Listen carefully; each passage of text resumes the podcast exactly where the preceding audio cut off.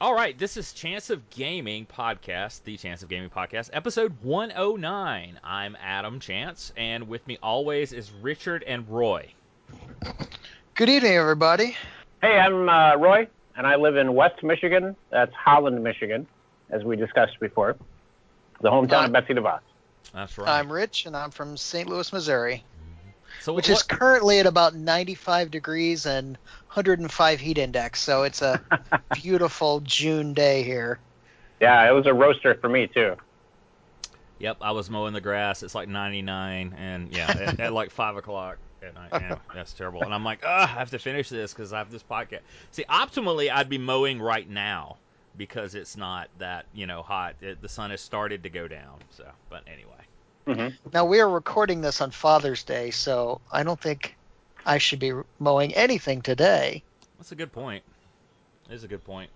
I, I tried to hit my wife with the jo- you know because the joke uh the internet joke with fathers is the white New Balance and they, Oh, yeah. they take their Cargo wife shorts. and they, and they take their wife out to eat at Outback and so yeah I, I, I was I had been joking I was like hey I'll shine up my New Balances and you can take me out to eat at Outback but no I ended up mowing the grass so there you go anyway um I was just gonna comment kind of on viewership. I took a look at the numbers again yesterday after not looking for like three episodes, two or three episodes, and uh, it's really interesting. Uh, we are have developed an audience, and I think that's really neat because there's we do little to no advertising. If you got here via my signature on a forum, I mean that's one way. I did have a guy in Bartertown message me that I was dealing with. He was like, "I listened to your podcast, and I also I also went and watched the films you put up on YouTube and read your Twitter." And I'm like, oh, "Okay, just a little. Is that good? Uh, You know, does that mean you're gonna hide in my bushes? What does it mean? I just want to buy your Tyranids, man." Um, anyway, so yeah, I, it's it's just neat to me that we are growing an audience, and the numbers are very sporadic. They'll drop, spike, drop, spike higher than they did, and I I don't know. I don't I don't get any rhyme or reason. I know some of it is new people that come, and I guess they're like, hey, I really like that latest episode. I'm gonna go back and listen to some other ones. I guess I don't know, but uh, anyway, you can find us at chanceofgaming.com uh, Chance of Gaming at Twitter, and honestly, that's where I'm the most active. You can get on there and talk to me and comment and whatever, and some of you do, which is great. I've started to get five or six people that are commenting on everything I post, and that's kind of neat. That's, I like that. That's that's what I want. I want I want a cult following. All I want out of this is to be able to get into local cons for free. That's all. And for your worshippers to chant your name, right? Yeah, if, if they have to, I won't. I won't say. I won't say no. But yeah, we're at patreon.com slash chance of gaming. So yeah, that's where that's where we're at. Twitch, we're all that stuff. So anyway, we like to start the podcast out with kind of like what are you playing lately? And uh, I know yesterday was free RPG day, and my local shop did not get their stuff. And apparently this was a thing. They only had a certain amount, and they didn't get it. And there was one particular module I wanted. It's for the Lamentations of the Flame Princess uh, rule set, Eldritch Cock. That's what I want. Say that I'm- again. Eldritch, Eldritch, Eldritch, like uh, Cthulhu. Eldritch, cock, like chicken. Maybe. Okay. I don't know. It does. It does have a. Chi- it does have a chicken on the cover. So I'm gonna. I'm gonna assume, and I'll link this in the sh- in the uh, the show notes. Anything we talk about that, I'll have. I'll try to have linked in the show notes. Uh, but yeah, uh, last year I picked up from uh, the same rule system. Vaginas are magic, and uh, which was great. Uh, it's a cool little rule set, and is actually you got it for free last year, and I think it's going for about fifty or sixty bucks on eBay now. Wow. So, so yeah. So I really wanted a copy of Eldritch Cock for my collection, and maybe Magic Chickens. I don't know. So I didn't get any. Did you guys make it out to free uh, RPG Day? Uh, I'm not aware of any place around me that that supports it. So no, I yeah, unfortunately, I've been work has been crazy, and I thought I was going to have to work yesterday. I didn't find out actually until a couple days before that I wasn't going to work, so I ended up not making any plans and not going to Free RPG Day. Um, I've done it in the past. a couple years ago, I uh, I GM'd a Star Wars RPG game, just a, a one shot for some people, and had a good time, good experience. Uh, but no, nothing yesterday. Yeah, honestly, last year was the first time it ever appeared in my area because we got like a new um a new shop and they were like, "Oh, hell yeah." They're like, "We're going to do everything, you know. We're we're going to do all this stuff and, you know, blah blah blah and yeah, so we're we're going to do free RPG day." And it was big. It was huge. It was a huge turnout and I got all kinds of free stuff and yeah, it was great. But nope, sadly, nothing. Yeah, I know online there's, and I didn't check yesterday, uh, but there's often a lot of, you can find a lot of free independent RPG, you know, small stuff. You're not gonna, um, but the DriveThruRPG will often have just tons of free stuff available on free RPG day. Oh, that's cool. I never thought to uh, to look over there. Yeah, and I don't know if they did yesterday, but I think they did last year, and I wouldn't be surprised at all if they did that yesterday. Right. So we'll come back to it a year from now and see if they do. Yeah, cool. Uh, I'm also uh, I haven't not been gaming lately. My time has been consumed uh, other places. In fact, next weekend I will be working our local convention and with the local shop. I'll be volunteering for them, and uh, so I've just been kind of preparing for that. I have been looking for a painter for my miniatures, and I've mentioned this before on the podcast. I do a lot of miniature gaming, or at the very least, I buy a lot of it and um, I pay other people to paint my stuff. And uh, I kind of have just been looking for a new guy, and um, yeah, I was surprised at what I saw. I try to gauge prices based on what would you charge me to paint to assemble, clean, and paint an average infantry guy like a space marine or an imperial guardsman just him just a regular guy and it was a bit crazy to me uh, looking around it's like a lot of people are wanting 20 to 30 dollars per figure Wow. So, so uh, a set of troopers in Star Wars Legion, seven figures, hundred and forty dollars. Is that Mhm. what? What kind Yeah. of quality are you getting for that? Because see that seems a little high for me. I'm I am a very very amateur painter, but as I was thinking about this, because I saw your tweet and I saw the one guy, I think he kind of jumped back at you, gave you a little hassle. Um, a little bit but I was just thinking about it, thinking if I had a decent amount of skill, what would I charge? And probably for seven troopers, I'd I'd probably charge a hundred, just because for it to be worth my time to do all that and put out a quality product, that's what I would want for it. That's not to say that that's what it would cost me to do it, but for it to be worth my time, that's probably what I want. It's going to take me, and again, I'm very amateur, so other people are probably doing them faster and more skillfully. But for me to paint seven troopers is going to take me probably four hours. uh, So I know, don't think hundred dollars is unreasonable for that. Uh, my okay, I absolutely believe you, you should charge what you're worth. I know in in my own business and doing freelance videography and audio and whatnot, you know, I you know I'm charging what I worth, what I'm worth, or I'm not going. You know, you can offer me a freelance gig and it be and it if it's not if it's under what I do, no, I'm not doing it. And I get that, I do, but I have certain expectations though. I have been getting miniatures painted for probably 20 years now, paying people to do it. And in fact, I dealt with one guy for about 11 years or more, 11 to 15 years, the same guy. And um, the main problem with them is, especially like when you get local guys. I love dealing with local guys because I can go to their house. You know, Yeah. there, there's not a problem. There's like you can't you can only dodge me so long before I show Uh-huh. up at your work or your house and be like, "What what's going on, man? Where's my stuff?" And see, that's the thing is if you're gonna charge me twenty to thirty dollars for an infantry guy, I expect a high quality level of service. Now we can talk about like pictures of of your work and like that, and that's yeah, I expect that too. But when it comes to service, because man, I've dealt with so many that just flake out. they they they get the idea of like you know hey i'm doing this and i'm to make some money and then they start taking on they take on more clients than they can support simply because they look at this pile of plastic and they're like wow when that's done i'll be $5000 richer but that's they don't take into the uh, they don't take into account it's going to take them six months to paint all that at least. And their quality's going to suffer because they're trying to just push through it and you know all this and it's just bad. And so if you're going to charge me 20 to 30 dollars for an infantry figure i expect to not deal with any of that.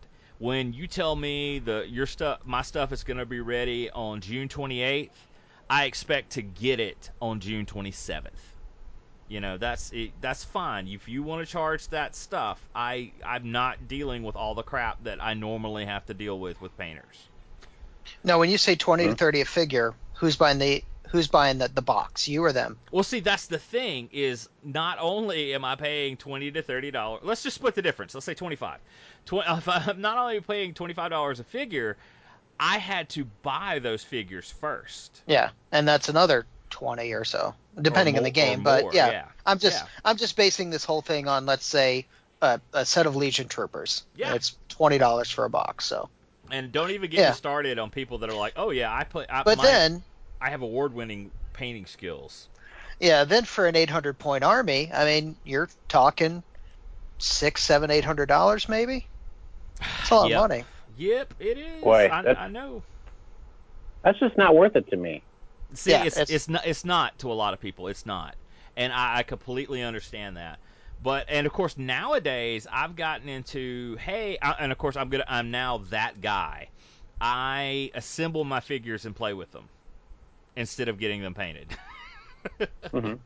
just just to be kind of kind of cheap. I bought an army that was mostly assembled, like 98% assembled, and I've just been playing with it, just bare plastic, and I am perfectly fine. I'm like, eh, I'll get this stuff painted maybe one day. Is this for 40k? Yeah, 40k. Okay. Yeah. I've been doing I've been All right. doing that in Age of Sigmar more than anything. I- In fact, I've been assembling some Age of Sigmar stuff myself on my off time at work. But yeah, I, I've gotten into that. And I'm like, eh, there's no rush. You know, I see the figures that go through Bartertown and through uh, the the Reddit mini exchange and and all that sort of stuff, and I see a lot of like, well, these are like half painted and partially assembled, and like I've got like five like totally done, That's worse. so, yeah, I would rather have So you- a full set fully painted or nothing at all. Because if it's Yeah. half painted, that's worse. Well, and if it's a color scheme you don't quite like, then you're kind of Exactly. you have to find a way to strip it, and it's real hard to strip plastic, I believe, isn't it? Yes, it is. Because I had when I had my my Legion guys, I mispainted a couple of them. I've got 6 Uh-huh. squads of Rebel troopers, all in a different color scheme, and I mispainted two of them so that they were on the wrong squad, and then I ended up having to strip those two and repaint them, and it was a huge pain. I soaked them in simple green overnight, and it was still a pain to to strip them. Yeah. Well, you know, like with a metal figure, you can you can use a lot harsher solvents too. Yeah, yeah. So, but yeah, plastic not so much. I haven't seen metal since I was a kid and played D and D. Oh. The old the old pewter figures. Well, th- I've that's, got a go ahead. I've got a lead I've got a lead bloodthirster that uh, is assembled and has a base coat of an off white. I had planned on doing it kind of like an albino sort of thing, and I just I don't know. I haven't gotten any farther with it. So I, yeah, I do have some metal figures. Uh, you mentioned simple green. That is the best way to do it, in my opinion. Just in the sen- for health reasons, that Yeah. is the best way to do it. It's not perfect, but it's it's really good. Soak it in simple green, and of course, when that became popular, I had trouble finding simple green. Nine times out of ten, if you go to Walmart or wherever, it's in the automotive section. Oh yeah, I just got mine in the cleaning products. I got it at Walmart in the bottle. It, it was cheap. It was like three bucks or something. So Hmm. Yep, it is. And- I use that at work to clean off saw blades, yeah, like ta- table saw blades. It takes the, the gunk right off of there. Really? Yeah, it makes sense. Huh. Yeah. and I, I know it's it's like it's good it's good for the environment. It's it, it's not poisonous to you. You know you can get it on you, and so yeah, that's that's what I recommend. smells The- good too. yeah. That being said, for not healthy and poisonous, you can actually soak you you can soak your figures in brake fluid. That works. The and it- pla- plastic figures. Yes, yes. Okay. It, it will All right. work in brake fluid, and and of course you know you need to wear gloves and and stuff like that to handle it. And if it's solid metal, no plastic whatsoever, if you really want to get it clean, oven cleaner. Ah. And of course, you know how bad that stuff is. You know, it just burns your lungs and everything else. Yep. But yeah. But yeah, you're Now- you're right on Bartertown and stuff like that. When I see that kind of thing, I don't mind buying junky miniatures like that, but you're gonna sell them to me at a huge discount. hmm I'm not now paying for all the near retail. listeners for all Yeah. the listeners who are now gathering up their little slags of plastic as they listen to the advice that email is adam at chanceofgaming.com and you can send your complaints to him Well, it, it's chanceofgaming at gmail.com. oh okay Yeah, okay That's it. close enough yeah. Yeah. so that's where they can send their complaints as they just threw away a hundred dollars worth of miniatures It all it all melted. Sorry. Yeah. Sorry about that. Anyway, uh, the the next thing I had was I've uh, I've been with my current wife for about six years now, and just this past week she finally was like, "Hey, if you died, how much is all that stuff you have worth?" You know? and how would we go about like selling it? Have you guys ever had that conversation with your wife? I have Oh, not. Significant other. And she, Uh, she's a listener, so I should tread lightly. But she, uh, she's very, very understanding of my little obsession with buying games, and uh, I have no idea what she would do with my games if I kicked the bucket. Now, in my old club, we had one guy named Tim, and he was the guy that all the widows went to. Like, I swear to you, he was the guy. I, I think I can think of like two people offhand that died that Tim ended up buying most of their collection off the widow or the or the family. Oh. You know, he's he's like the guy to go to. But I mean, like with my stuff, I'm like, I don't know. I'm like, it's like, well, can't you tell me? You know, I'm like, I don't know. I'm like, it all depends. It's like, is the it, what condition is it in? Is it painted? Is it the current sculpt? You know, of what you know, all So that. what you need to is do- it out of print? Is in your will, you need to name somebody as kind of the the uh, uh, what's the the executor, Yeah. of your of your of your miniature estate. So you know, like all the other stuff, like the car and the house and everything, you can you know you can let some some uh, pencil neck deal with that, but you need to get a a uh, a straight up nerd that you trust to like value your stuff for you and help your wife out, and help your widow out. Yeah, because I mean that's that's like the thing is like I'm like just take it to the local shop, and you know they I, they will at least tell you what it's worth. Hell, they may buy some or most of it off of you, you know, and just Mhm. there you go. I don't know, but yeah, it just I've never had that conversation before, so it just kind of threw me for a loop. So yeah, There was an estate sale about a month ago, just two or three houses down on the other side of the street.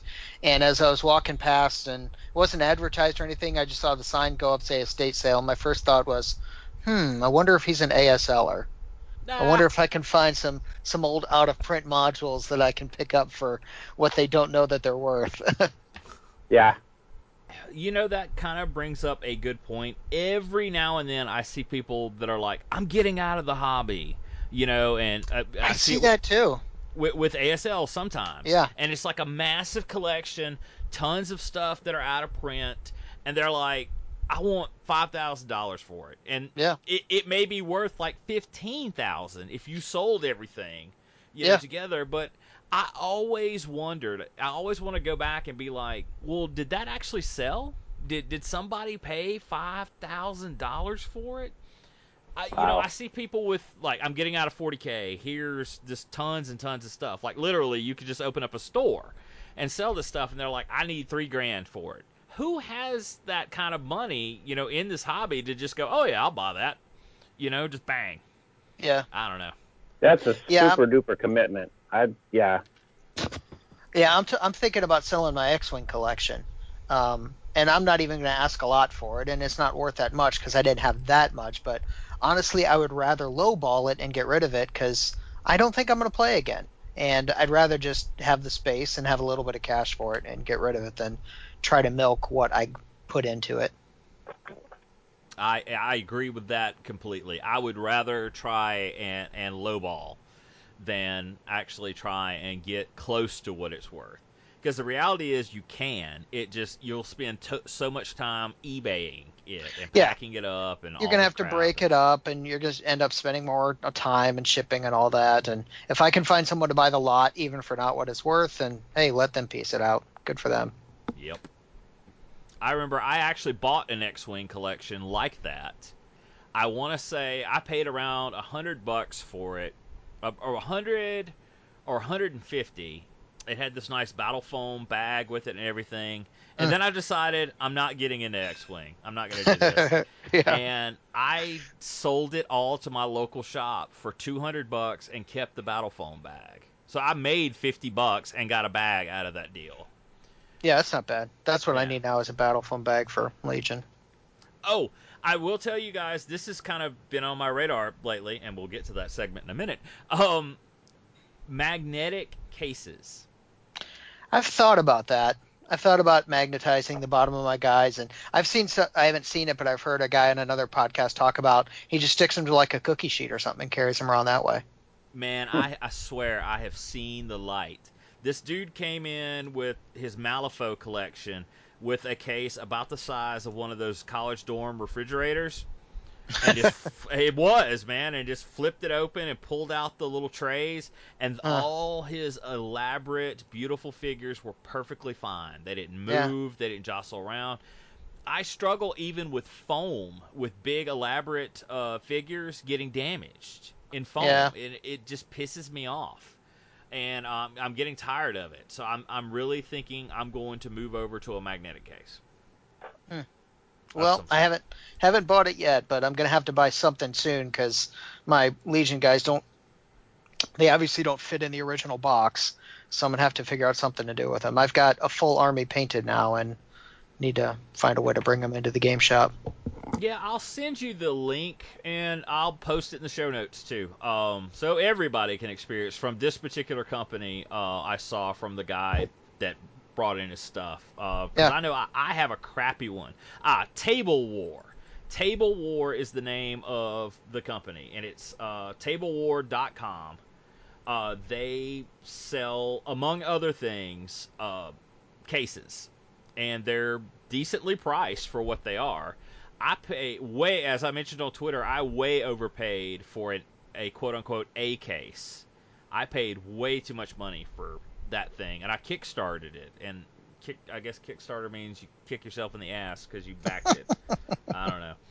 But uh, yeah, Table War is who I would recommend right now because that was the the case they brought in. It's like the size of a freaking uh, dorm room refrigerator, and it's about 150 bucks. I think it, it, it's not bad at all.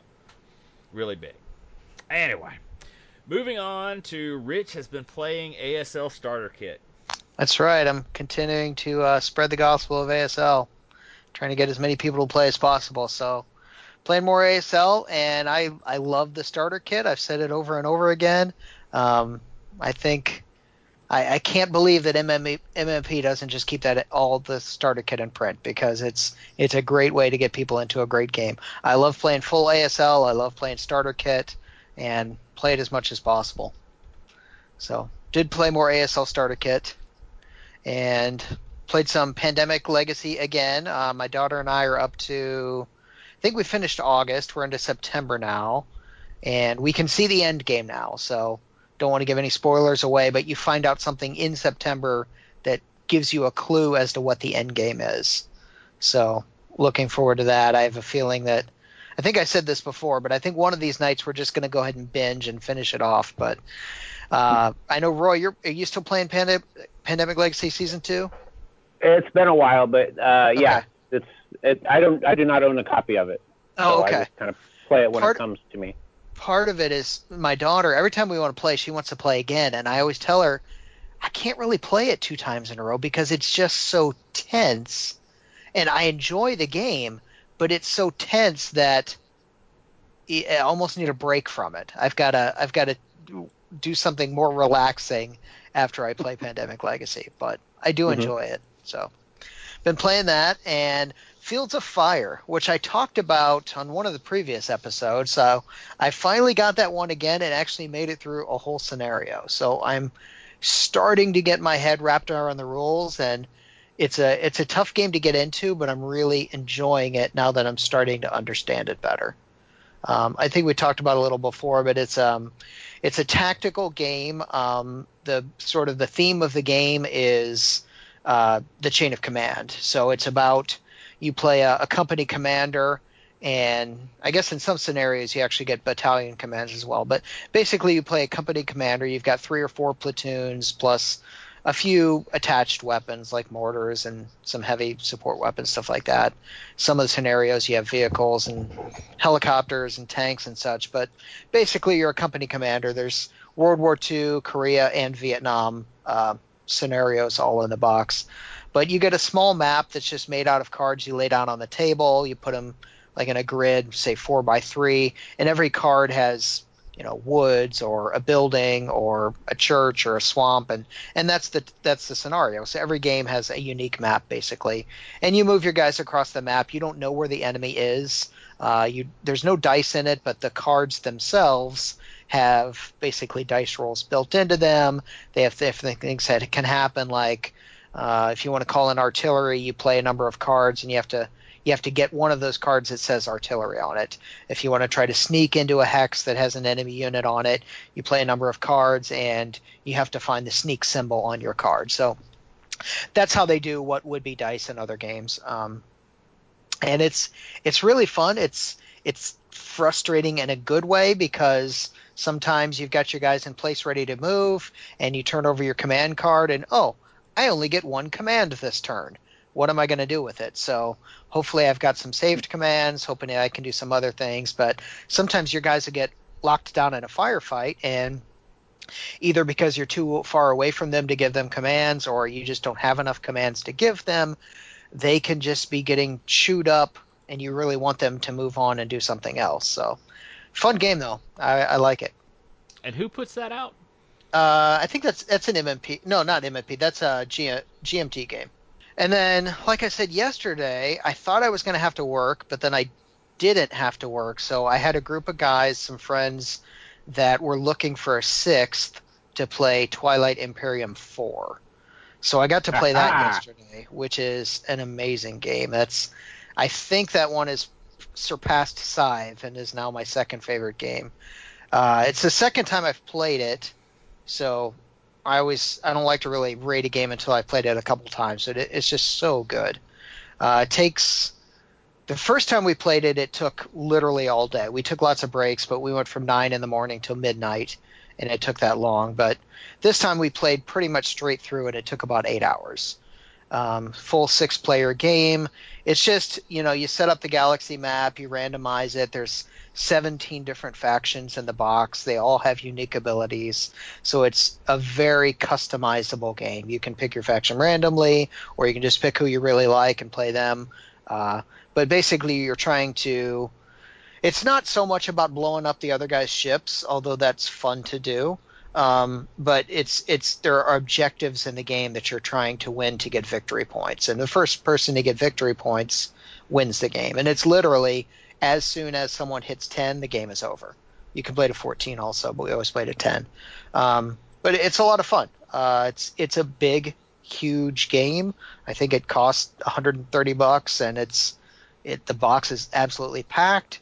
Um, and it takes eight hours and six people. I've heard you can play it with three, but I part of the fun of the game is the temporary alliances that form during the game because there's uh, there's some diplomacy aspects to it. Uh, but if you like epic games, I would highly recommend you try to find a way to play Twilight Imperium. It's on my list, but man, I don't know. With my ADD, and yeah, just, just being able to sit down there, I don't know. I might get twitchy. So, Roy, you were playing Twilight Imperium three. Yes. So uh, my a lot of my family is out of the house right now. So uh, our Friday game night, I said, well, hey, let's let's get out Twilight Imperium and give that a go. And so I have the third edition, and we played just the vanilla, straight out of the box uh, version of it, and uh, we played with three players, and it took us four hours. So I was envisioning that I'd we'll just leave this set up and we'll pick it up next week, but we managed to uh, to complete it. That's pretty cool. So, one of the- Yeah. One of the things that uh, I have been told about Twilight Imperium 3 is that the Shattered Empires expansion is a must for uh, Twilight Imperium 3. And uh, one of the rules in the, in 3 is the there's the Imperial strategy, in that one it says if you choose this strategy, you get two points, just out of out of the blue. So, So- it really pretty much guarantees that that's going to be taken every turn. So here's how they do that in four. In four, that strategy, um, I assume you get to go eighth, or in Yeah. that's the, the Yep. highest number. In four, you get one point if you control. Uh, I always call it Optimus Prime. I know that's not the name of the Yep. planet, but the name of the planet in the center that you're trying to get. Um, Yep. If you if you control that planet, the Imperium's Imperial strategy gives you one point. Yeah, which uh, So, the difference. Shattered Empires expansion has a has a replacement Empire card, Okay. um, which does that. Um, so yeah, that's uh, yeah, played through that, and so that was all right. I guess not much to say about that. Rich, you covered, or uh, yeah, Rich, you covered quite a bit of the, the everything yeah, about so TI3 had you mentioned Shattered Empire. I think there's another expansion for it as well. And There's- from what I've heard, I've never played three, but from what I've heard, if you play both expansions on Twilight Imperium 3, it's not that much different from four. okay. So I Yeah. think they're similar if you play with the expansions. The, the the the technologies in four are a lot more streamlined than in three. Okay. in Twilight Imperium 3, the different technologies are heavily dependent on what you had before. So, like to build this one, you need to have this specific technology. Whereas in 4, you just have to have, The Um, type of technology. yeah. Yeah. Yep. yeah, Like there's two, four two, two green to build the, the next one. Right. There's four colors of technology, and they build on them. So some things just build straight up the ladder, and some things you have to have, like you said, two greens and a blue. Mm-hmm. Um, Twilight Imperium 3 is a lot more uh, granular, I guess, would be the way Okay. to say it. I'm So thinking about picking up four now that I know I have Yeah. people that want to play it. So Okay. Four, four is the latest one, right? Yes, Yes. and that just came out maybe a year ago, year and a half, not not too, Yeah. not long ago. Right, right. I, I remember. Because I remember I, uh, a local guy I knew had actually bought a brand new copy of the third one and didn't know, and then they, they came out with that one. So, Oh, that's brutal. yeah. So one of the guys that I played with said this is very much like Scythe, which uh, when you mentioned that, Yes. that it, it, you kind of put it over the top of Scythe, um, I thought that was interesting. That like, yeah, you you can blow the hell out of the other character, uh, other players, but um, it's that's maybe not necessarily what you want to do. Right. Which I, I had the L1Z1X um, mind net, essentially the Borg. that's and they're like all- yesterday. Yeah. Okay. they're like all fight, fight, fight. Um, and I just, I don't know. I, I never took that Imperial card, so I never got those two points. I thought, well, I'm just going to build up my infrastructure, um, and just build, build, build, and, and just overwhelm people with uh, um, military might. And I just never managed to get up to speed because I never took those two points. The other players outraced me. Now, this reminds me have either of you guys ever played GMT's Space Empires? no, but it's I would love to. Yeah. I, I it's one of those that I own and ya? uh, I yeah I have a friend of mine who's big into board games. He owns a copy too, and we've just never got down and actually played it. I wonder about the the playing time is is 180 minutes. I'm assuming that's if you know what you're doing, and that's Yeah. three hours. You know. Yeah, because for if you're going to play a full six hour game of TI4, it's going to be eight hours if you know what you're doing. If you're learning the game, it's going to be at least 12. It's, I mean, it's like it's like that for any of those big games. I mean, Here I Stand is the same way. Here I Stand takes a long time if it's your first time playing, just because there's a lot to do and you got to keep going back to the rule book. So Yeah. I don't know. It's on my list. I'll do that sometime. So moving on to oh, did we talk about Red Planet? No. No. Okay. Uh, yeah, take it. Take us to the Red Planet. So uh, I, actually, I, I didn't actually play this, but I thought I needed to have something to talk about, so I mentioned it. I do enjoy Mission Red Planet.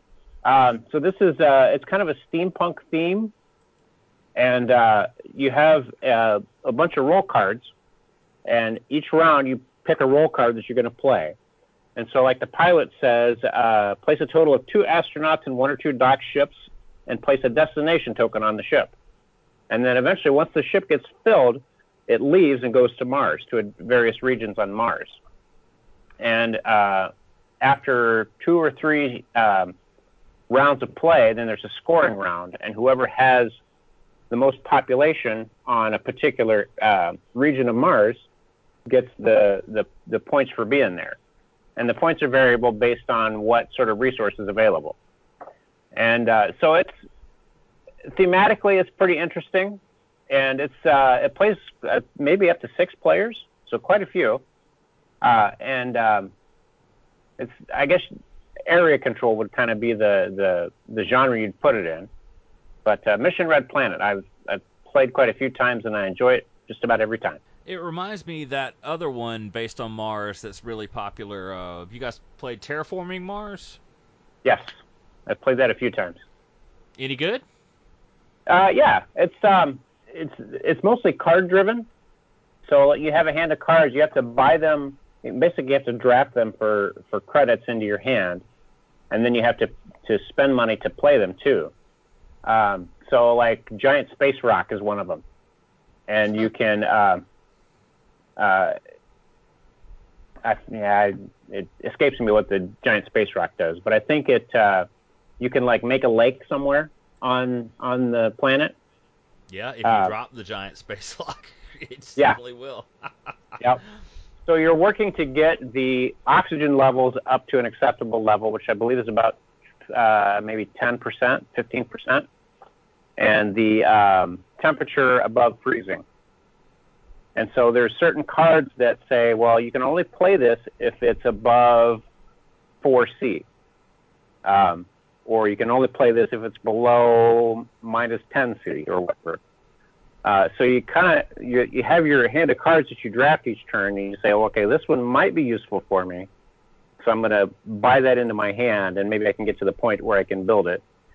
So you're placing cities around the board. You're also placing um, forests and lakes uh, on the map, and taking control of various things. And so yeah, I've, I've uh, made that played that maybe half a dozen times. I do enjoy terraforming Mars.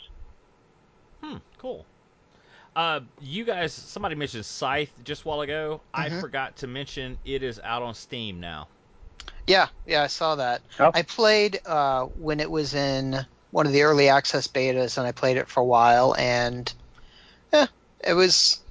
I was really looking forward to it just because I like the game so much, and I thought if I can play it against an AI, it might scratch that itch. Uh, granted, it was the beta, so there were some bugs in it, but it didn't scratch the itch at all. I mean, it just it was the board and it was the movement, but it wasn't Scythe. So Hmm. I don't know. I, I don't know what it was about it, but it just it just wasn't fun to me. Maybe maybe it's just more fun. I mean, I have played Scythe Solitaire. Uh, they have a nice little uh, they call it an automa. It's a deck that chooses the AI's moves for him, and it's it's okay. It's fun.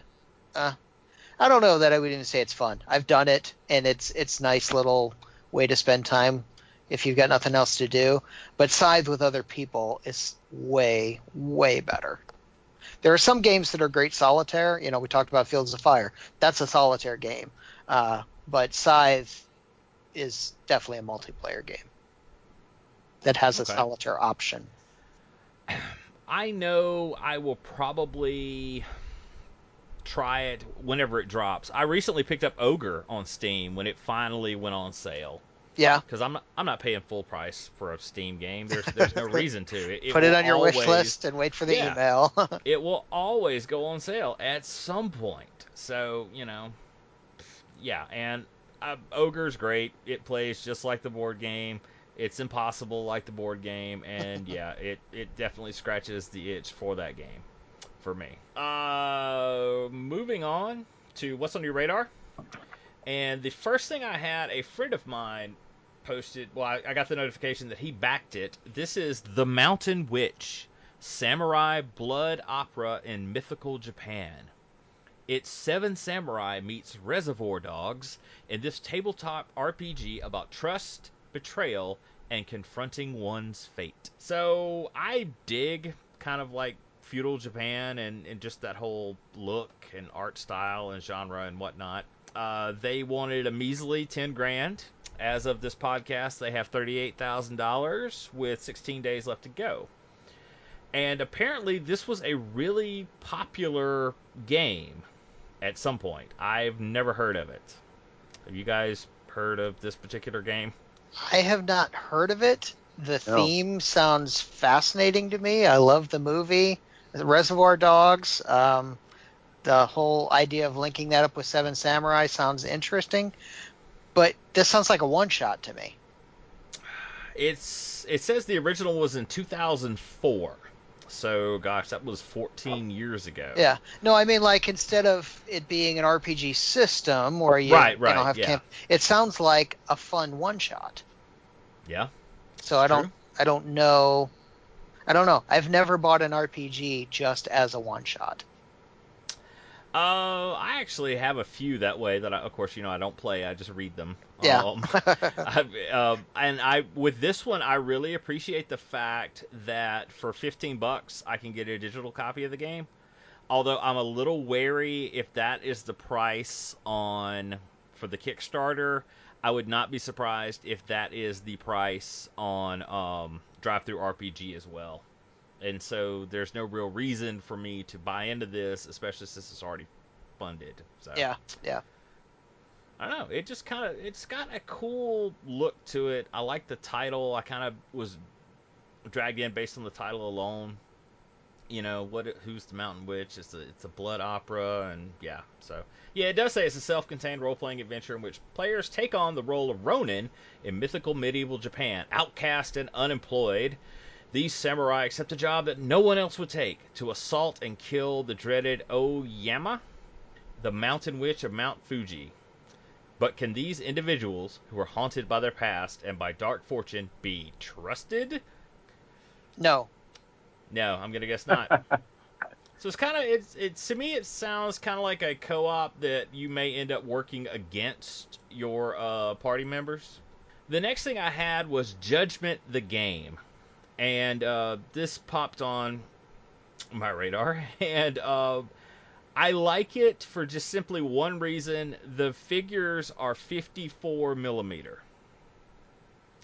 Oh, that kind yeah that kind of sets them apart uh, for miniature gaming because these things are huge compared to let's just say games workshop stuff is 30 millimeter. So these are almost double the size. And uh, they appear to be well sculpted. They look really cool uh, they ought to be for the price because i'm looking at it and these each individual figure 60 65 dollars hmm as as big as they are. And this game itself is based on MOBAs, which what do MOBAs stand for? Stuff like League of Legends and something battle MOBA. I don't know. What does mobile MOBA stand for? It's just where stuff Multi- comes in. multiplayer online battle arena. Okay. Yeah. So and that's what this is. It it's on a very small playing field too. It looks to be about three by three. And so you've got these huge figures that looks like you've got about three to each side and you push them around and there you go. Yeah, it looks amazing. Even the board itself looks amazing. I mean, like if someone was up at Miniature Market with this game, I would love to sit down and play it, but I'm not going to buy that. It's expensive. I love the dwarf in the driving the tank with the flamethrower smoking the cigar. That looks awesome. You know, I, I kind of want that model. I don't know if I want it like, you know, sixty-five dollars bad, but you know, I actually reached out to these guys Oh. about an interview, and they agreed. But the only problem is, this company is based out of Australia. So when I contacted him last week, he was actually in the UK. And I'm like, well, that kind of helps a little bit, but not much. So he's like, okay. So this week he's going to get back to Australia and we'll talk about it. So hopefully I can have him on there and he can better explain this. I mean, to me, it kind of reminds me a lot of confrontation, but way less figures, and the figures are a lot better. So I don't know. Have this dude talk to us and uh, and see. Looks like Wave One. This was a Kickstarter back uh, in 2017 of February, and they put out 14 heroes and one monster, and were able to manufacture a two-player starter box. What I want to okay, yeah, let's look at the. I kind of want to look at the the shop. Yeah, and this is the podcast we do where we actually browse the internet um, while, while we talk to you. Uh, okay the two player starter box is it's 110 Australian and looks like it comes with two figures, one smaller and one kind of big and two cardboard standout figures. So that's kind of a way to save money. What is 110 Australian? We, that's 81 82 roughly United States dollars. So that's kind of cool. But you mean freedom dollars? yeah, freedom dollars. okay. And oh yeah, and Merca dollars uh, made out of. We use them. With, they're in, infused with George Washington's chest hair or something. You know, that's that's how we do. Or Don, Trump uh-huh. toupee things. Yeah, made out of discarded toupees. Uh, anyway, so that's good, but now I've always heard people that live in Australia complain about shipping prices. Like it, it, they're always ridiculous to like ship to Australia. So I'm wondering like if I ordered this at, you know, $85, what would it cost me, you know, to get it shipped? Oh. So, I don't know. Just kind of interesting. Although um actually I can just add it to cart and hit checkout and let's let's see live on the air. Adam is shopping on the internet. dun, dun, dun. You won't get this in any other podcast. Ah, nah, I gotta create an account. I'm not gonna do all that. Anyway, we'll talk to the dude later and and we'll see. Speaking of freedom dollars, I did forget to mention that I did find a painter, that a guy I wanted to try out, and he's in Canada, where my freedom dollars go far. Yep. Are, are, are if, aren't we currently yeah. in a trade war with them though? I, yeah, we're currently at war with uh with them. Yeah. You're just Lord, gonna get Lord back Cheeto, a pile of plastic shards. uh, Lord Cheeto's gonna fuck it up. I'm gonna go to send it to him, and they'll like they'll be like, "Oh no, sorry, sir. There's been a tariff on shipping to Canada. That'll be five hundred dollars to send this." Blame uh, Canada. Blame Canada. Yeah. Boy, so I'm like, damn it! Just as soon as I found this, yeah. Anyway, moving on. Another Kickstarter is uh, Cigar Box Battle Mats is doing a Kickstarter.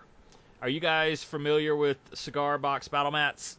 I'm not, but this kind of brings back what we talked about last time. Um, you know, I've got I've got a great play surface up at Miniature Market, and once game night moves, I think they're going to have great places to play as well. And if I play at home, it's going to be a wood table and Pop Tart boxes and stuff like that. So it's kind of cool, but I can't see myself buying this for a home. See, I like the notion of these for. Are these like neoprene? Uh, no. Um, oh, okay. They, what? Yeah, what they're actually made out of is blanket material. Do you have like your kid, you oh. or your kids have any like fleece blankets? Yeah you know, okay. that you just kind of wrap up on the couch with or something. They're small. This is exactly what these freaking things are made out of. Like a snuggie. Yes, it's snuggie yep. material. That's okay. what it is. Uh, so, okay. Uh, c- Cigar Box is really big in historical cir- circles. People love these for like Napoleonics, uh, American Civil War, and all these different ones. They love them. But see, I own some mats, and my local shop has a ton of mats, and they're all that mouse pad material. Yeah. I, I, I really dig that. You know, it, Yeah. it cleans easy, you know, and it's durable and Doesn't shift. And- you can pick stuff off off it easily. right. It's got that rubber backing and it doesn't move. This Well- stuff has I, I've always been afraid of using it, uh, scared that I'll bump it and it'll just kink up and figures will fall over and that'll be it. Yeah. Mhm. So the uh, the website Table War that you mentioned with the magnetic boxes, they also have those mats too. Yeah, they carry fat mats, I think, and that's who my local shop carries as well. Okay. and has Which- has a ton of them. I was going to speak about uh, another website too called Viking Mats, and they're neutral colored mats for board games. But we'll get we'll get to that. Viking mats, huh? Yes. Yeah, I don't. I've never really thought much of um, board gaming mats. If that if that was like a thing, it I didn't know that was a thing. Well, especially for cards, like for like if you're playing Dominion, sometimes it's real hard to pick up a card off of a hard table surface. Oh, I'm taking a look at these, and yeah, I see what you mean. It's like a big giant mouse pad. Yeah. And so, yeah, the, anything you put down on it, it would be hard to shift. Like, say, um, the the the game you guys played, uh, that escapes T- me, TI, Twilight Imperium. Twilight Imperium. Twilight Yeah. Imperium. Yeah. Yeah. I've I've been Absol- drooling over these. I'd like to get one. Uh, yeah. I wonder how. mu- Let's see how Yeah. much they are. I'd be much Uh, more I- interested in this one than the other one. They're about they're about 120 dollars for uh, maybe a four by six. So I mean, the uh, the ones on uh, Table War are only 75 dollars, but of course they're they're uh, uh, terrain specific. But I mean, you could get like the desert one, which would be fine. That's not so distracting. Hmm. Yeah, I, I see that. That yeah, that that's what I would suggest is just get the the cheaper option through them, and you can honestly shop around because a lot of companies make those mouse pad terrain terrain ones. Okay. The on, the only thing I actually that sort of interests me with this Kickstarter is the mats are cheaper. For a four x six mat, just buying it from Cigar Box Battle, and I'll have this linked in the show notes. Uh, it would cost you sixty nine ninety nine. If you buy it through the Kickstarter, of course you can only get the new stuff that they're doing. It's fifty nine. So it's ten bucks cheaper to just get it through Kickstarter if you wanted it. So I don't know. I've I've hemmed and hawed about it, and because I thought it'd be really good for historicals. They look awesome, but yeah, I just I worry too much about like it moving, and I I Mhm. don't know anybody that owns one. So if I spill beer on it, can I wash it? You know, I I need to know these things before I drop you know almost a hundred damn dollars on it. So Well, Anyway. you could take these and maybe um, are they double sided? no, they're not. Okay. That would be You too could awesome. take them and uh, contact adhesive them, adhesive them to a piece of plywood, Ah, and then true. that you know that would keep them from shifting around so much. Maybe. That's true. But again, if I'm paying seventy dollars, I really it I feel like it shouldn't do that. I shouldn't have to Yeah. take the extra, you know. But that's just me. Mhm. So moving on, um, this thing appeared because a uh, they're putting out an expansion for it. This game is called Escape the Dark Castle, and I first heard the expansion for it that's on Kickstarter now, and I'll link that in the show notes. And me actually go and look at a Tom Vasel um, a Dice Tower review of the game, and it looks pretty cool. I really dig the kind of old school artwork and just the black and white bleakness of it, and uh, yeah, I just really kind of dig this. I want to see if I actually linked what the other one was. I guess I didn't. I probably should have done that. Anyway, I'll link it right under it in the show notes. But uh, this seems like a really cool game. It was kickstarted about a year ago, and you're essentially a group of prisoners trying to escape a castle, and it's all done through a card draw mechanic, and you solve conflicts through dice rolls, which are specific to if you chose the abbot or the smith or the cook or stuff like that. So I don't know. I just kind of dig it, and it's not really expensive i- Interesting. at all. I think you can buy into this set for about thirty bucks. something like that, for about 30, 30 40 bucks from um, themeborne.com. I'll link this in the show notes because I can't freaking pronounce it. Is that the manufacturer's website? Theme Themeborne. yeah, theme. Yeah, Themeborne. That's it. Oh, sorry. It's 30 pounds. 30 pounds. Oh. Wow, that's really heavy. Yeah, it it defeats it defeats my freedom dollars with That's pounds. uh, Ugh. that's, you're coming in at about fifty-five dollars, I think, aren't you?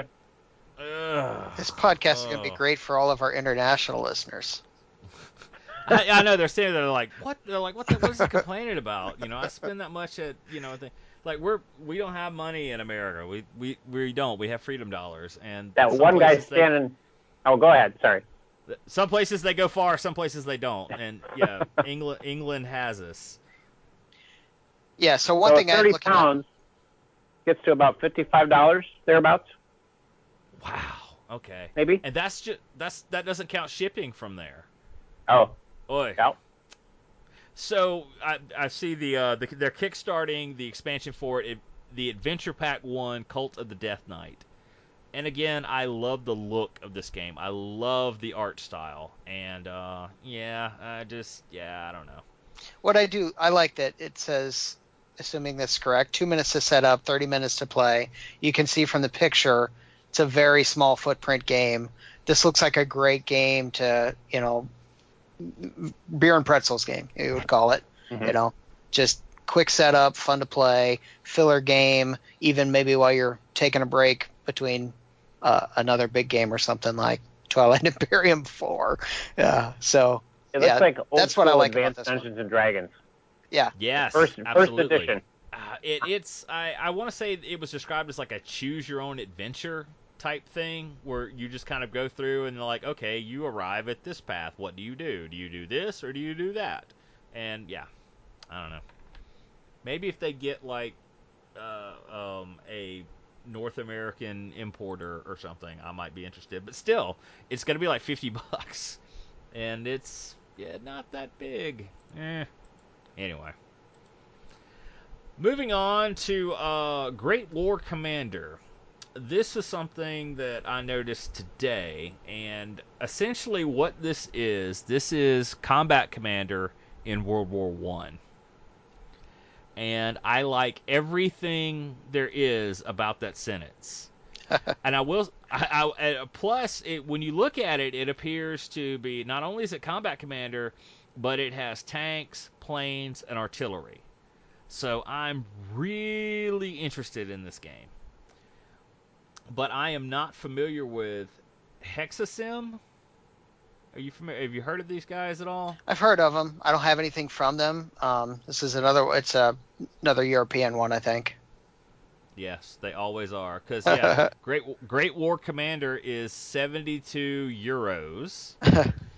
Man, which is eighty three dollars and forty three cents. and I mean that's not bad for a, a you know first line war game. So No, I mean it definitely looks like it. It has a bunch in it. I want to Yeah. say this appears to be a French company. I don't know, but yeah, they looks like they do a lot of uh, Napoleonic stuff, okay, and they they do. I yeah, they have a by shot, shock, and faith. Five battles of the re- French religious wars looks cool to me as well, but you know, I'll never get an opponent for this. So somebody that has this on Vassal, let me know so we can play. that's the only way I'll play this game. yeah, it does look interesting. I like. Uh, it, it looks tactical, which tactical World War One game. I honestly can't even think of another one of those. So No. that's You got to that that's charge charge forward. that's pretty cool right there. I, yeah, it, it looks cool, and uh, I, every time though I look at this and you look at the the um the price point, what do you expect when it comes to like components? Uh, I know I expect kind of like hard stock, a mounted map, and you know stuff like that. Yeah, mounted maps. It, they're hard to come by nowadays, and it's one of those things that I don't look for in a game. But every time I open up a game and there's a mounted map in there, it's like a cool surprise because I'm not expecting to see those. But it is so nice when they're there. Like when I opened up D-Day at Peleliu, we talked about on I think on the last show. uh, mounted map, and it's like, oh, this is great. I, you know, and I'm still going to put Plexi on top of it. So in the end, it really doesn't make that much difference. But I do like the mounted map. But if I'm going to pay eighty dollars for a game, I'm going to expect.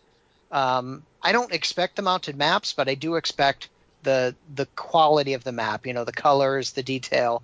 I want it to look good, and I want uh, probably a decent number of counters. And counters are another thing. There's a lot of difference in the quality of counters. Some of them you pull out the cardboard sheet and you're like, eh, these are terrible. And some of them you pick up and you they've almost got like a like a ceramic clink to them because of whatever they do to the cardboard, the way they seal it, and you drop them in a cup and they sound good, and all these little things that make a war game appealing. You know, tac- tactic, not tactically, uh, whatever touching, whatever that word is that I'm drawing a blank. Tactile. Tactile, yes, that's Yes. that's the word I'm looking for. So Looking at this, it says it has six maps that are double sided. So I'm gonna guess these are not, not, mounted, yeah, yeah.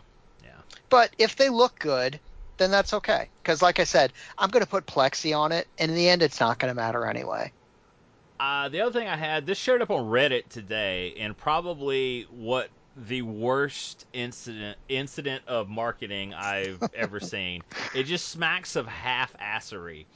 It was I can't remember. I think it's in the RPG subreddit or something. I'll try to link it, but if they have any shame, they'll have it deleted by now. It was like literally the guy just popped on and was like, "Hey, there's a new uh, RPG out." He briefly describes it, and then is like, uh, and then just like leaves, and just is just like, "What?" Ah, okay, yeah, I did manage to pull it up. New tabletop RPG for those interested in the genre. The digital edition and the virtual polyhedral dice set are 100% free. If you've played D&D, then you are likely to enjoy this game. So he just they dumped it on there and then they left. It's just a picture of it and it's called Knights and Legends. And they just dumped that with a picture on it and left and which led all of us in the comments to go, um, what? Like I I I googled it, or you can actually see the um the website in the picture, and, and you'll have this in the show notes. And I went to it, and it showed me that the digital edition was $1.99. And so I questioned that. And a guy was like, "Well, there's a separate link for the pre- free PDF, which seems to leave out about 20 pages. Why in the world they posted but didn't give a link is beyond me." So there you go. Hmm. uh, This sounds like a guy that enjoyed playing D and D and thought I can make my own. And this is probably a homebrew system that's just two or three other games he's hacked together. That would be my guess. It says carefully crafted masterpiece. oh, okay. Yeah, yeah, Never mind yeah, that. Richard. I it take says it back. carefully crafted, carefully crafted, and you know you cannot lie on the internet. That's that's like completely illegal or something. But I, The- you know, I The internet police will come and get you. Yes, the the the cyber police. I like it how I- it says the hard copy edition offers over 76 pages. Is that good? Oh, ah. six. 77. Yeah. I get it. You, you know, um, I will say, you know, I've always been interested in like writing a game, but I just want to do background, man. I definitely don't want to ever be like, well, I'm going to come up with mechanics and stuff like that because all that stuff is kind of played out. I mean, Yeah. what can you do every now and then? It's like, oh, well, in my game, the 20 is a critical fail and the 1 is a critical success. I mean, That's eh, been done. And there's even Yeah. there's even games that have like random numbers that do things. It's a D20 game where six is something special and 12 is something special, and there's a lot of stuff out there. But if you just and I've got a, uh, a uh, not a system, but a, a world that I've been messing with, and honestly, I'll probably never play it. I just do it because it's fun for me. Um, but there's really good system independent RPGs out there already. Cipher system is great. Um, I haven't played Genesys, but I played Star Wars RPG, and the Genesys system is great. There's you can play Fate, you can play. There's tons of systems out there. There's no need for some guy to come up with a new system. Come up with a world. You know, you can have Oh. Wait, your own world, but Is it? you mentioned is it? Fate. It. Go ahead. Go ahead. Oh, I'm. I was just. I was thinking about innovative systems. Is it Dread that's played with a Jenga tower? Ah, that's what I was Yeah. going to ask. I, I- thought it Yeah. was Fate, but no, you're right. It's Dread. I played that Yeah. a couple of years ago. We played that on Halloween two years ago, I think. Now that was innovative. yeah. Abs- absolutely. Like, wow, Yeah. you got me right there. Just when I thought it's all been done, they're like, no, no, no, dude. We got a Jenga tower. Yeah. This is how we roll. Yeah. Yeah. So we had Viking mats Yes. has popped up, and yeah, that's this is where we are. Did you have any of these, or are you just I kind do of not. or interested? I just. I've been thinking like, boy, I would really like to have something like this to like a big mat to play a board game on. And so I did some looking around, and this is what I found. So they're they're neutral colored. There's some of them are you can get like burgundy or navy blue or whatever. Um, so they're just they're uh, um, neutral colors. Um, so yeah, eventually I would like to have one of these, but not for a while. They are kind of spendy Yeah, and like I said, $125 just- for the biggest. Yeah, just kind of. That's four by six, right? I think so. Yes. So uh, moving on, who went to? Uh, uh, who has signed up? Who's going to Dice Tower Con? That's me. That's Roy. All right. Yes. And you were going to play some games with Richard Borg. Yes. So I uh, a few years ago I played the full D-Day Invasion Memoir 44 version at Gen Con uh, with him. He was one of the hosts of the of the uh, of the event, and so and I'm still hoping maybe to play that at Dice Tower Con, but uh, I signed up to play uh, Memoir 44 through the jungles through the jungles of Burma, I believe, um, with him, and then. Uh, a game of epic BattleLore. So BattleLore is the the fantasy version of was it Command and Colors? Is that Yes. the That's system? what- Okay. That's what Memoir 44 is based off of, yeah. Okay. Yep. Yeah. So Richard Borg is the designer of that, and he's going to be Mhm. there. So uh, I've signed up to play some games with him. So Yeah, he's got. I think we talked about it last week, but they've got a new one about to come out in the same system that's set in space, I guess. Yes. Yep. So I I I believe that that will be on a recording day or recording weekend. So I will see about uh, talking to some of these guys maybe and and uh, getting a doing a little little interview. That'd be cool. So- that would be cool. Yeah. Ask them if they're ever going to do command colors with the uh, stickers already on the blocks. Oh, God, they're not hard to put on. oh, This takes a little it while. takes a long time. Yeah. So and uh, another thing, I I want to get a, a play of Twilight Imperium four in there, which I know it'll happen, but I just you know I need to find the find a way to weasel my way into a into a seat. So looking forward to that too. Yeah, that'll be a blast. Did I ever tell you guys how often I confuse Richard Borg with Richard Berg? Richard Berg, yeah, me too. I Yeah. every time one of their names comes up, I have to think, okay, which one are we talking about here? Yeah. I, who is the- Richard my- Berg? Richard Berg is he does some he did Genesis and he's done a bunch of old school games. More of like a, a more of a kind of a traditional hex encounter guy. Okay, all right. Yeah, I want to say there's there's stuff um, that he did that, I, yeah, it's that I wanted to play, and you have to you have to remember Borg did invented Command and Colors, and it's like Berg. Uh, I think the last thing he did was Baroque. Uh, if I if that came out this year, and I'll have this linked in the show notes. Um, which I want to say this was a Kickstarter that hasn't delivered yet. I think it just finished this year.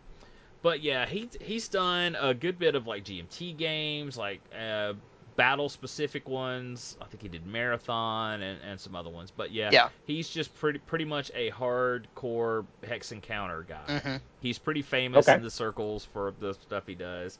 Yeah, looking at his uh, board game geek profile, it's 19 pages long. Uh huh. All right. All right. Moving on. Oh wait, yeah, Grand Con. Who's going Yeah. to Grand Con? So that's also me. Uh, that's going to be in Grand Rapids, Michigan. Um, so after Dice Tower Con, Grand Con's the next one I'll be looking forward to, and that's in September. So you know after, well after summer, pretty much. Um, I've been there quite a few times, It's uh, mostly a gaming con. There's a very little bit of costuming that goes on there, but it's a small local con. It's it's kind of getting its legs under it and getting a little bit bigger every year. So uh, there's I'm sure there's still tickets available to go to Grand Con. So if anybody's interested, uh, Yeah, looking at the pictures for it, it seems bigger than any local con that I've been to, at least with gaming. Yeah, it looks like uh, Gen Con level gaming. Well, looking at the so pictures. that that picture is that's the first year that they were in that convention center. Before they were in a hotel, and they just they wanted to have the space to get a little bit bigger. Um, so yeah, it's uh, it's it's still baby steps for them, but they're you know it's it's it's getting bigger. They're getting their legs under them. All right, so moving on to news. Uh, before we get to that, we're actually going to talk a little bit about sexism in gaming. Because two things popped up on Twitter this week I found interesting, and it just kind of gives us a chance to do a little social commentary. The first thing was a guy on Twitter, Dark Mechanic, posted a screenshot of a Bell of Lost Souls article called Learn to Play Age of Sigmar 2.0 with Becca Scott. Uh, it's this attractive young lady, young, whatever. She's going to tell you all about how to play Age of Sigmar. And the comment section on this go about as well as you think they would. Where it just goes from I want to play with her instead on down to, you know, I would play strip 40k with her. Every victory point I earn, she has to take a piece of clothing off. I would ask, like, well, what if she beats you and you're just looking uh, fat, you know, fat naked there in in Pasty. the shop? Yeah, pat, fat, fat, pasty, and you know, cold there and there. And uh, yeah, I, I do. A lot of people mention it's like, and this is why women stay away from wargaming. You know, she's a presenter, she's an actress, she's not a, a stripper. I mean, fuck, she's a person. Why can't you just like treat her like a person? Because women are Yeah. people. This is a, a yeah, obviously a follow up to what we talked about last time, and uh, Gen Con is still coming up a few weeks away, and Right. obviously all this stuff that's happening now will be more ammunition for the people that say this is why Anita Sarkeesian needs to speak at Gen Con.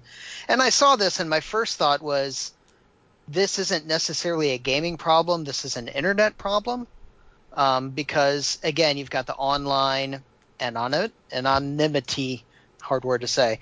Um, but you just got people that can say anything to anyone with no repercussions because they're not face to face. But then that leads into the next story where it was face to face and people are still acting like jackasses. So I don't know. It's it's people, man. It's it's we talked about gaming cancer and cancer is spreading some t- in some places, I guess.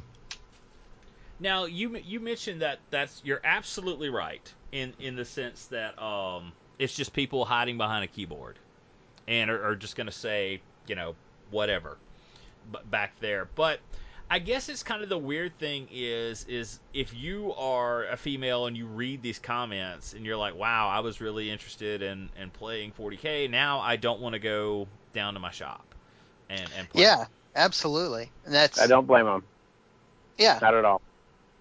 And then that creates a cycle itself because now women are not playing 40k because of this crap, and the guys that are, um, you know, a- across the spectrum, whether they're actually women haters or whether they are just even too shy to talk to women, but they're not going to play against women, and they're not going to realize that women are normal people who like to play games. So it it creates a vicious circle that just feeds on itself, and it's it's disgusting. I mean, I speak as a guy that has three daughters, and um, you know, a couple of them really like playing games. So it's definitely discouraging. Now, Yeah. we mentioned that this is something that you know it's it's on the internet, it's behind a keyboard, blah blah blah. But the next thing we want to talk talk to is this is a developing story as the as we record this. Origins is ending today or has ended at this point, and uh, Katie Aidley from Katie's Game Corner. Uh, some of you guys might know her on Twitter. She does a lot of wargaming reviews and news and stuff. A lot from GMT. Uh, she's contributed to the Dice Tower and Punchboard Media, Anyway, she alleges, let's be careful here, alleges that she was sexually harassed at Origins. And it is by Mark Syrians of Veiled Genius Games. She re- allegedly he asked her to playtest his penis and perhaps followed her to her hotel. So that kind of you get this to me you get this kind of behavior when people become kind of emboldened by how they behave online and, and stuff like that where you know if you can just you're used to doing all these crappy comments and saying these horrible things well when you encounter an actual female in the wild i'm assuming you just think you can say the same things. Or is it a little bit of well i'm a i'm a game designer i'm famous you know? Surely we, we aren't at that level with tabletop gaming. I mean it's you're you're not even like a youtube celebrity or a SoundCloud rapper. You know, you, no matter how big you are as a board game designer, you still just design board games. You know, you you can't be that much in the grand scheme of things. Maybe you're big Yeah. in, the, in the industry, but I don't know. Do you think they And have it- groupies? Is that is that I like mean- a thing? the guy that we were sort of teasing, hopefully half jokingly, with the, the, the RPG five minutes ago, you know, he's a game designer too. That's true. So I have no idea who this guy is. I've never heard of him before today. Um, the fact that he's a game designer doesn't mean anything to me. I mean, obviously, if if Mark Simonitch did this, that would be different. Um, but this guy is a guy I've never heard of, who's apparently a game designer, and it sounds like he's a jackass. Yeah. And you- I don't There's- know that- yeah, I don't. I think what's important here is what's going to be the response from Origins and the response from whoever this guy's publisher is that I don't even know yet. Are they going to say, you know what, we're not putting up with this, we're cutting ties with you, or are they going to say, ah, he's just goofing around, whatever? That's going to make a big difference. Uh, yeah, it, it really, really will, and it, it's going to be how do they respond, and it can go one of two ways. Sometimes, sometimes gaming, you know, gaming companies are just like, well, you know, sorry, things happen or whatever, and then some of them go in the opposite direction of, oh, we will not stand for this. This is a, a friendly, family-friendly area, and blah blah blah, and this guy's not welcome. I don't know, but it's it is weird to see this and to be like we're becoming more in tune to it now i guess because it's behavior that's just not acceptable maybe maybe this is the kind of behavior that people have been doing for years. And then finally you know we've gotten to the point where people are like no this isn't acceptable. I'm not going to put up with this. I'm going to out you for this. I mean you're seeing a lot of that in hollywood. And i guess there's no reason why it wouldn't happen in, you know anywhere in life in gaming especially. To me you don't see a lot of female gamers anyway especially not i would say his it, it starts with historical war gamers. There's very few. And then it gets it gets bigger as you go forward where you know well there's uh, a little bit more 40k players. And then uh, there's a little bit more board gamers. And then finally you get to like well there's a lot of female magic players you know.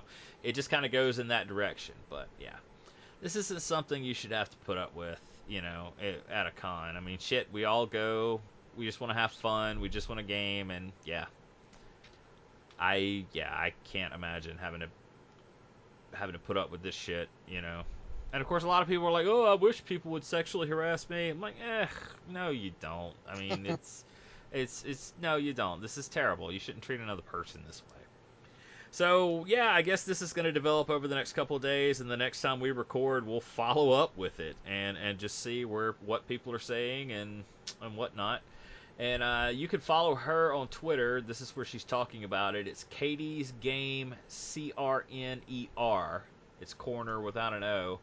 And uh, yeah, you can follow this along. So moving on, um, some sad news on my front. Um, Corvus Belli, the company that has that makes Infinity, is eliminating their Merovi Merovi Mer, Merovingian. Merovingian forces, and that really really makes me sad because that's who I played.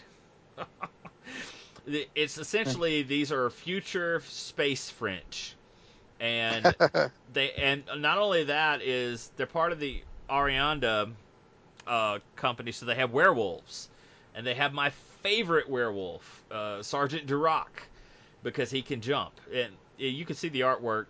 That's him there with the girl with the red hood on as well.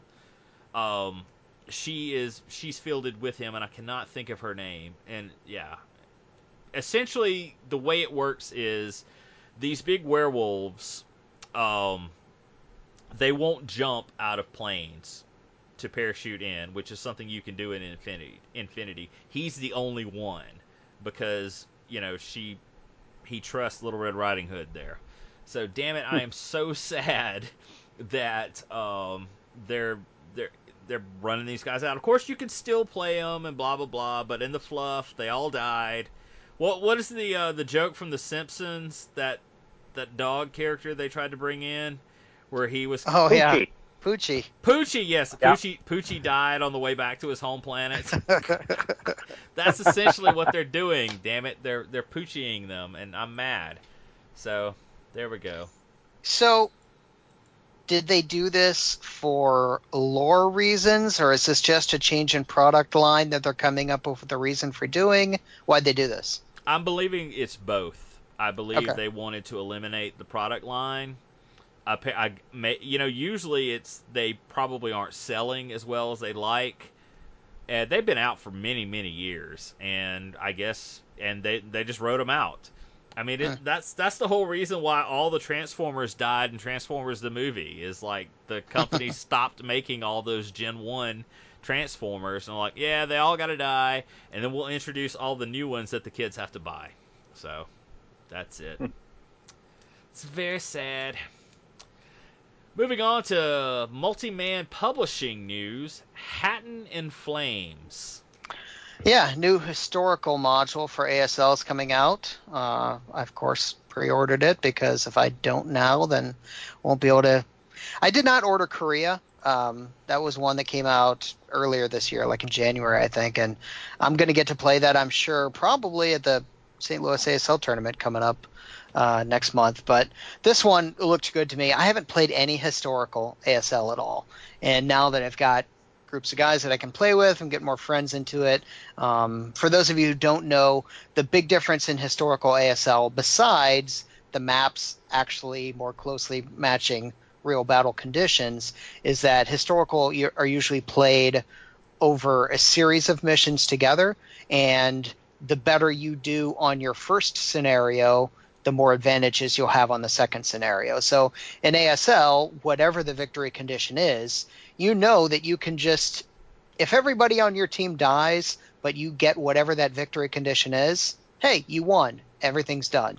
With historical it's not like that. You need to be able to continue fighting the next day. So historical are typically played over you know a few different scenarios in a row. So i'm looking forward to that. And it was really cheap. Pre-order price is only 45 compared to red barricades which is a lot bigger but that one was you know 130 or something like that Now, Red now Red Factories is has not come out yet. Yeah, and that's Right. another one that's gonna come out. Yeah. I have pre-ordered that one, and I pre-ordered it through. Did you? Yeah, I pre-ordered it through NWS because Oh, I- okay. yeah, the main reason I liked Red Factories was um, just because I like that particular p- bit of history, and um, yeah, I, I just wanted to have it, just in case. Perhaps I'll I'll move to St. Louis and be able to play with you guys one day, and I'll I'll break out my copy. There you go. it it'll be 15 years old, still in the shrink wrap, and like here we go. Or at the very least, you know what? If- Damn it, If we'll- we'll nothing else, t- ten years from now, you can sell it for yeah, yeah, bucks. So yeah. Well, damn it, we'll we'll play it on Vassal. Yeah, know? definitely. We'll we'll play it on Vassal. But yeah, this whole I'm really excited for that. Now I was gonna ask you, I was actually interested in this uh, particular module, Hatten in Flames, Mhm. because uh, it's it's got the French there. is it self-contained? Does it have everything in it that I need to play, or would I need to actually have French uh, no. counters? No, in fact, I was wondering about that myself because, like you said, it takes place in France. But if you notice, it does say that you need Beyond Valor and Yanks. So Beyond Valor contains German and Russian units, and Yanks contains American units. Uh, so it makes me wonder. I'm guessing this is just going to be Germans fighting Americans, even though it takes place in France. That Hmm. said, um, there are two counter sheets in there, so it could include some French units if they want to include those. Yeah, you're right. Because um, the French are currently out of print. Yeah, that's Croix de Guerre, I think it's called. Yep, that's what it is. The map Yeah. looks interesting, very white, but yeah. yeah, I may actually end up ordering this one through um, through NWS. I'll have to see what his price is. I know with uh, Red Factories, like MMP's pre-order price is like 123, and his pre-order price is 105. Hmm. So, you know, there you go. And do you ever actually order any like the action packs or anything like that? uh, I've got a couple of them from that I picked up at game night. Okay, just curious. When I first got ASL, I picked up some stuff just because I wanted to have some different maps and stuff to play with. And then, like I said, for now, I'm not. Although I just pre-ordered this, I'm not ordering too much ASL stuff right now, just because I have so much, and other people around me have more that I can play. the The one thing that I will insta buy when it comes out is Rising Sun, so the Pacific Theater stuff when that comes out. Oh yeah, that'll have Marines in Japanese, right? Yes, yeah. Okay. Which it's it's been out of print for a long time. Yeah, yeah, and and it's out there if you want to spend four or five hundred bucks for it, but I don't. Is it coming out this year or just just sometime in the future? the the starter kit, they're going to come out with a starter kit Oh, four for. Pacific Theater. That is coming out later this year, but there's I don't think Rising Sun has even been announced. Hmm. So I would imagine at least a couple years for that. All right, moving on to uh, Fantasy Flight Games news, and there's much weeping and gnashing of teeth as Android Netrunner comes to a close. I don't know if you guys have ever played it or knew anybody that did. I knew a lot of people that bought in initially when it came out, but they've had this license and ran this game for so long that it's even gone into a second edition. Where, where, Yeah. like all I the have the starter set. Okay. I had the starter set. I think I got rid of it. The what I found was that quite the barrier to playing it was all of the terminology that was required. Like, so when they say the deck, well, they don't mean the deck of cards. They mean, yeah, there was just there was a lot of uh, a lot of terminology and jargon to to you had to digest to kind of understand how to play, which is Yeah. fine for theme, but you know, for learning to play is kind of a pain. Yeah, this one always fascinated me, but I have never played it, so I'm I'm a little sad also to see it go away, just because I probably won't ever play it now. The theme hmm. is fascinating to me, but seems like between there's a like a Netrunner RPG also in this, and every time I hear people talk about Netrunner, they talk about how great the theme is, and there's just it seems like there's a lot of implementations of it that don't quite live up to what people were expecting. So it's part of the reason I never got into it. Now, Richard, was there a ga- there was a game that you played that was um, kind of cyberpunk running the net kind of thing, right? Renegade. Renegade, yeah. Renegade, yes. Yep. Yeah, I've played that a couple times with my daughter and we're enjoying it. So, yeah, Okay. sort of the same theme. All right. I, that one's kind of like Mage Knight meets Netrunner in a way. Okay. But yeah, uh, so I see Netrunner, you know, for sale at my in my FLGS. And I'm sure there's people that play it, but I don't know any of them. Yeah, it's I've seen it in mine too, and I wonder when Fantasy Flight lost their agreement with Games Workshop last year, they lost what was it, Warhammer? Okay. Oh yeah, And the, then- the LCG, yeah. And then I think there was a date where stores couldn't even sell it anymore. So I wonder if the same thing is going to happen here, and I wonder if anyone else is going to pick up uh, the the Netrunner IP. It's like I don't I don't really understand why. You know, I guess it's just not profitable for them. I guess either they don't they feel like they're not enough sales were justify the cost of whatever it was, or maybe the company wants too much. I don't even know who owns Netrunner. No idea. Is it? remember, Didn't the article say WotC? Oh, really? ooh, I guess that would make sense. maybe. Wouldn't surprise me if that's true anyway. who, yeah, yeah, I think so. I Yeah, think you're it's right. WotC. Okay. Well, I get. I guess maybe they're gonna do their own thing. I know this was like the first LCG that they realized the problem with LCGs, and that is once you release enough uh, expansions for it, it becomes prohibitive for somebody to buy into it.